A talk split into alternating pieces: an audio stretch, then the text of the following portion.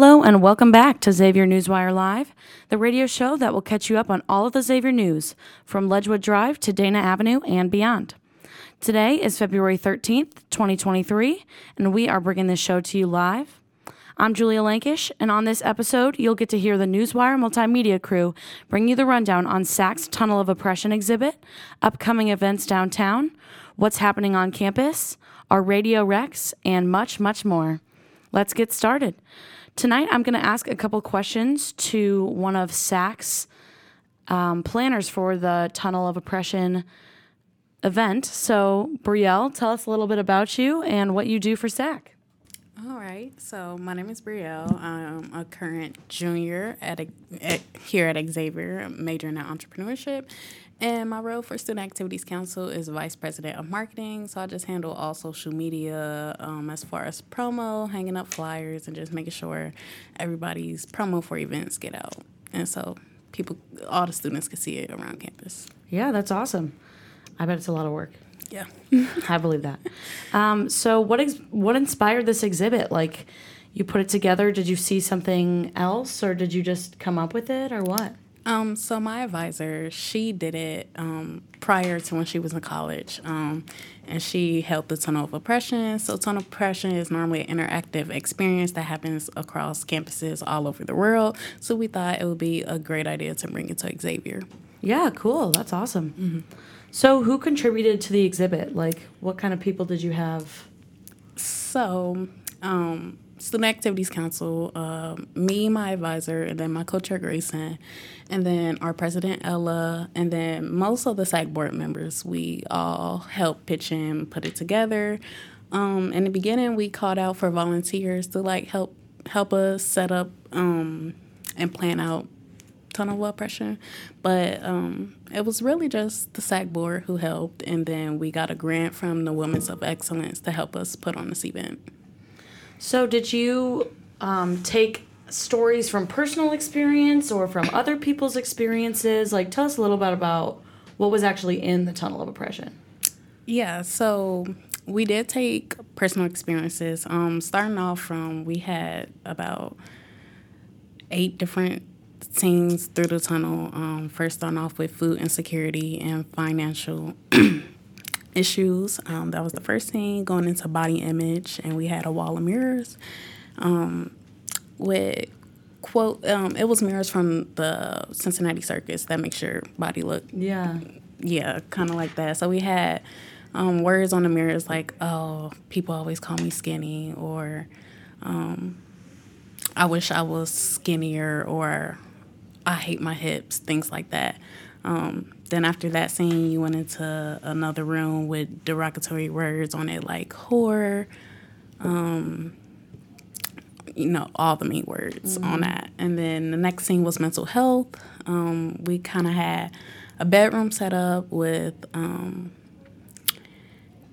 famous celebrities and um, actors who um, died from suicide. We um, also put facts and information about mental health.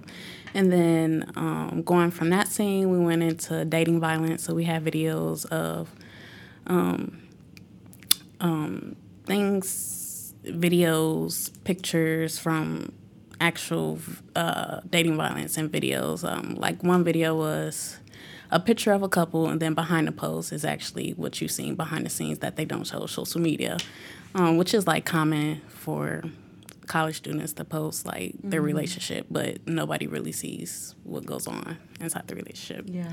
Um, after that scene, we had the LGBTQ. Um, that was mainly the personal stories that we shared. Um, we shared um, posts from Queer Faith Instagram, so those were really like true, actually. Oh, like true. the Xavier mm-hmm. Queer Faith. I've seen that. Yes. Wow. So those were all in exhibits. So those were like actual stories that happened. Yeah. Um, then from that, we went into immigration. We had built a um, border wall in a way, and we put letters as if. um, students were writing letters to their families across the mm. border. And um, across from that, we had information, facts about immigration. Um, then going into that, we had the racism scene. Um, and then in that scene, we actually posted incidents from Xavier's campus of racism incidents. And then Wow. Other incidents from racism incidents from other college campuses around the world. So we just made it into a news article and just had the slides showing with other information about racism on college cap- campuses. Wow, that sounds really comprehensive and Mhm. And then Cool. at the end of the tunnel, we had a campus map, and where at, at the end, students put on the map where they faced any of the suppression on Xavier's campus. wow.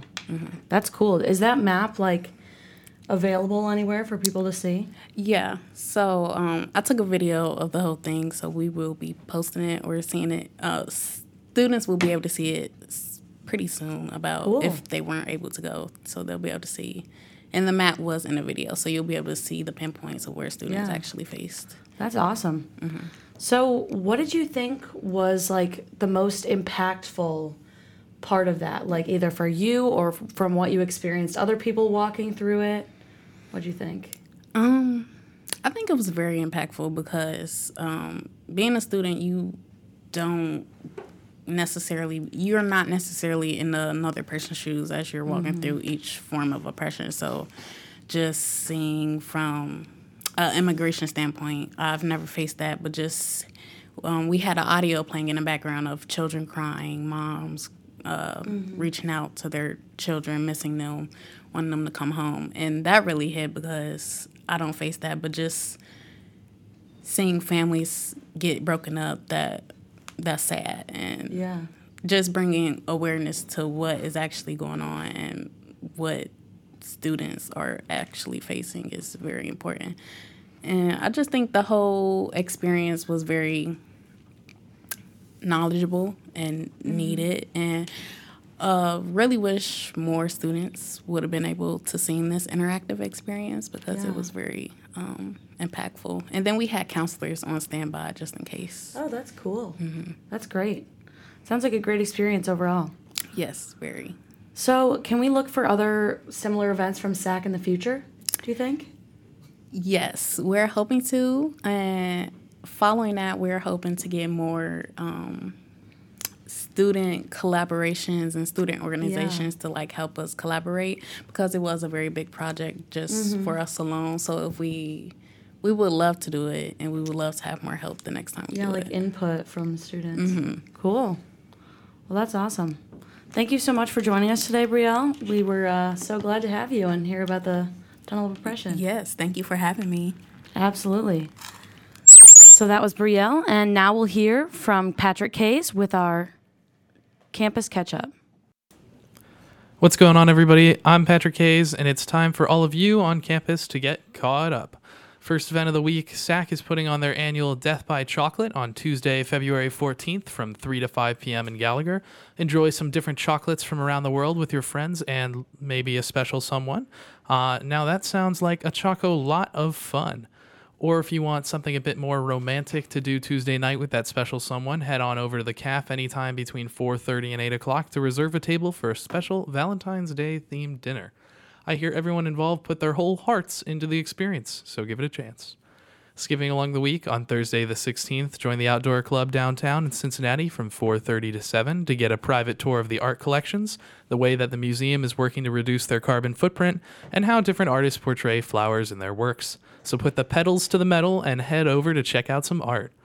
And if you're hungering for more of the downtown atmosphere, but you want something a little more sporty instead of artistic, go down to the Cyclones game this Friday the 17th from 7:30 to 10 p.m. with the Deaf Club. You can watch the game and sign with the deaf community of Cincinnati that will also be attending the game. If you ask me, this is your sign to go. I've been Patrick Hayes, and now you're all cut up with everything on campus, and I'm going to slide it right back to you, Julia. Thank you, Patrick. I've been to a Cyclones game and it's a lot of fun. I'm sure it'll be really cool to like experience that with a community that not all of us necessarily get to interact with much. So that's pretty neat. All right, uh, now we have Griffin who's going to give us this week's downtown lowdown. Welcome to the Downtown Lowdown. I'm your host, Leighton Gamage. Wait a second. No, I'm not. It's Griffin Brammer, your favorite show manager, and here is everything that's happened this week in Cincinnati. First of all, Cincinnati Through the Years, a collection of paintings by Elena Chetverikova, is tomorrow from 6 to 9 p.m. Enjoy a display of lovely paintings by Ukrainian American artist as she displays her perception of Cincinnati from 2017 to 2022. This is a free event. Next, 2023 Main Strasse Mardi Gras Parade is happening on Saturday in Covington. Go experience a bit of Louisiana in your Ohioan lives, and maybe it will finally convince you to put down that barf on spaghetti you call chili and pick up some cultural awareness. Friendly reminder this reflects Leighton Gamage's viewpoints, not Griffin's. Finally, the Cincinnati Art Museum hosting an, will be hosting an artist workshop, Pencil Self Portraits. This is also happening on Saturday, and it only costs $12. This event is limited spacing, so make sure to sign up now. Bring your crush along too, so you can finally convince your friends that they are better looking in person. My name is Griffin, filling in for Leighton, and have a happy Valentine's Day, you lovebirds. Back to you, Julia. That was great, Griffin. Thank you so much. I mean, Leighton. I mean, Griffin. Whoever you are. And now we'll hear some Radio Rex from Ben, who's going to talk to us about the movie Babylon, and Sebastian, who's going to talk to us about Ice Spice's new mixtape. Thanks, Julia. How does one describe a film like Babylon? If I had to sum it up one way, Babylon is equal parts a love letter to cinema, a death threat to Hollywood, and a suicide note for director Damien Chazelle's career, all wrapped up in a nice three hour Boogie Nights homage. Babylon is a sprawling Hollywood epic set during the last days before movies became talkies. It follows a wide array of characters, such as the wide eyed Manny Torres, played by Diego Calva, the new It girl Nellie LaRoy, played by Margot Robbie, the aging silent film star Jack Conrad, played by Brad Pitt, and a whole array of character actors playing bit parts, including but not limited to Jeff Garlin, Flea, Olivia Wilde, Spike Jonze, and a truly horrifying turn from Spider Man himself, Tobey Maguire. I'm going to say this right now. If you liked Babylon, or sorry, if you liked La La Land, you're going to hate Babylon.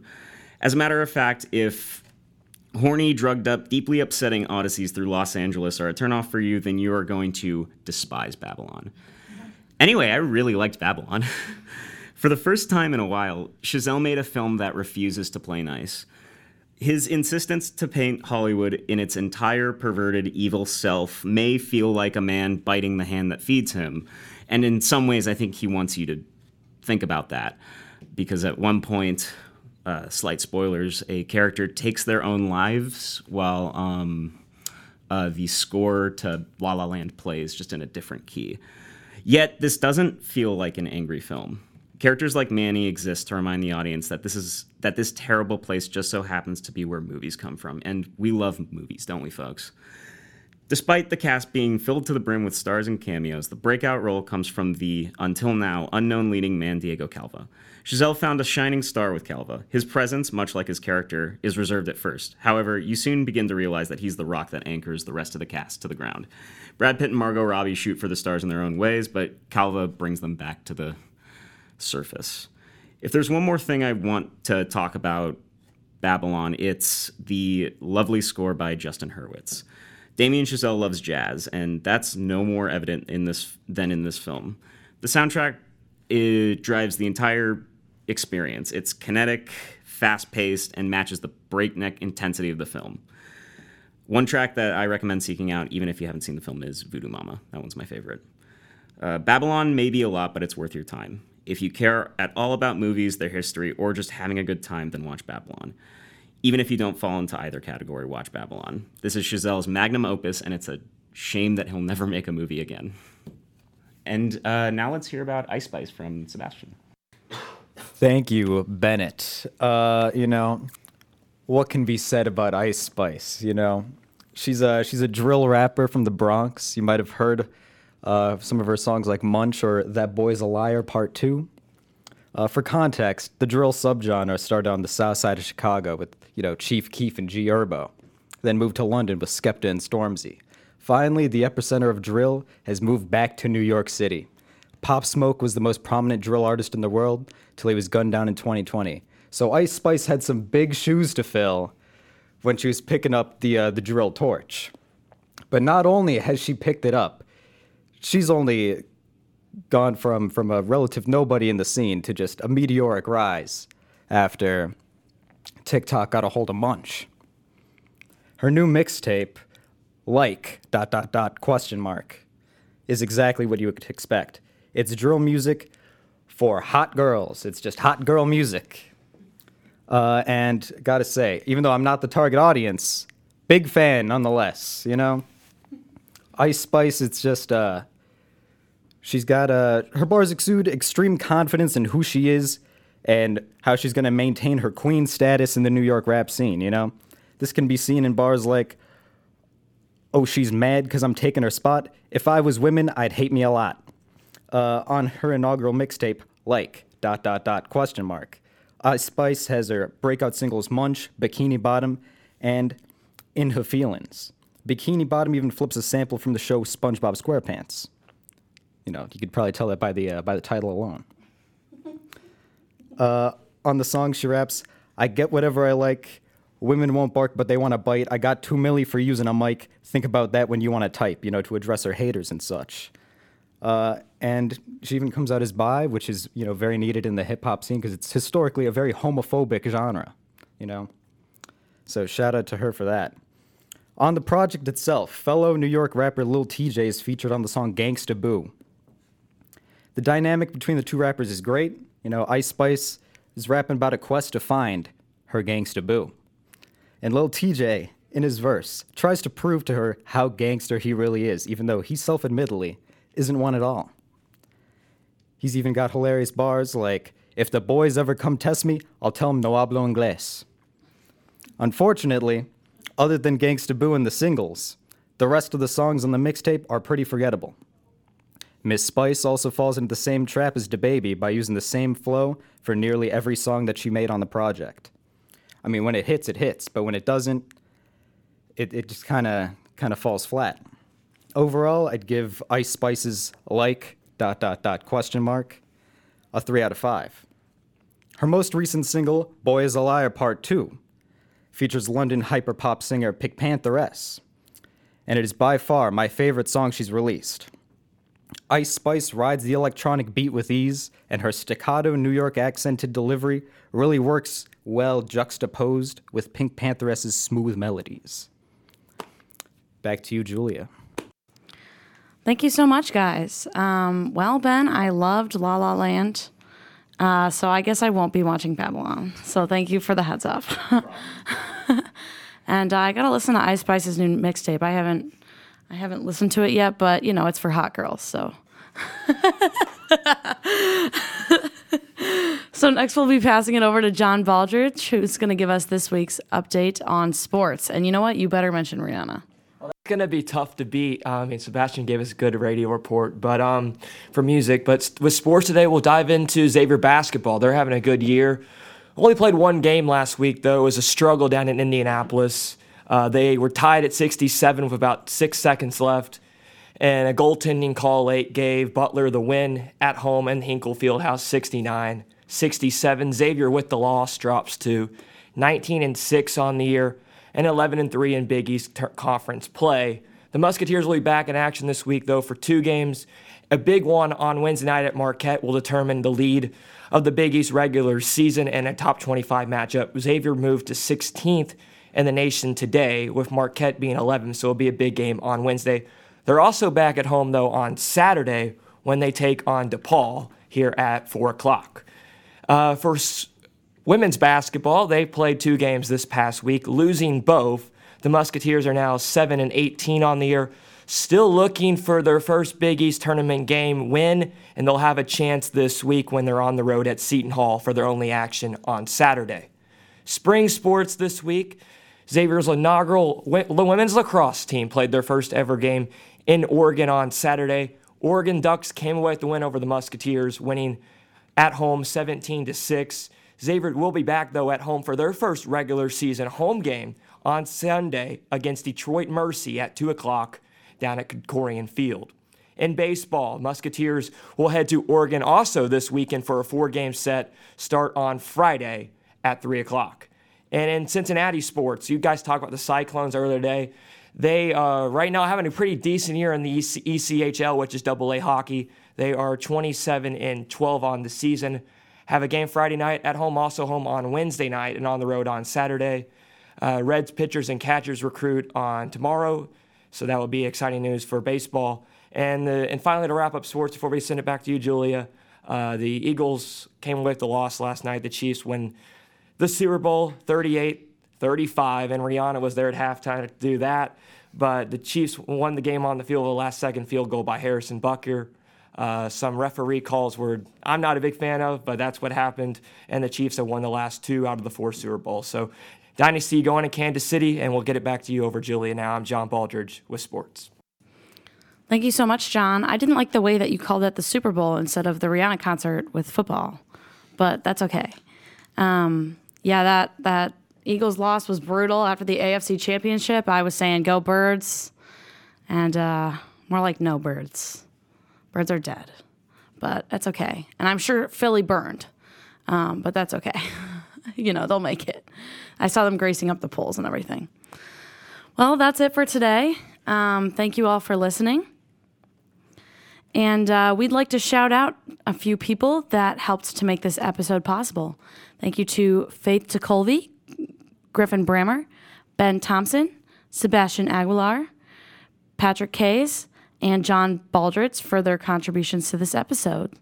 Thank you for tuning into the show today, and we'd like to give a special thanks to Carolyn Youngquist, a music education alumni of Xavier, who produced the music heard in today's show.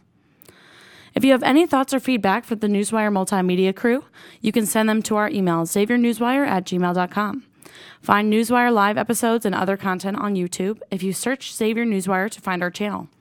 Follow our Spotify to hear archived Newswire live episodes, our Stories That Inspire podcast, our Girl Boss Cubed podcast, and other student led podcasts. Tune in to our next episode next Monday at 6 p.m.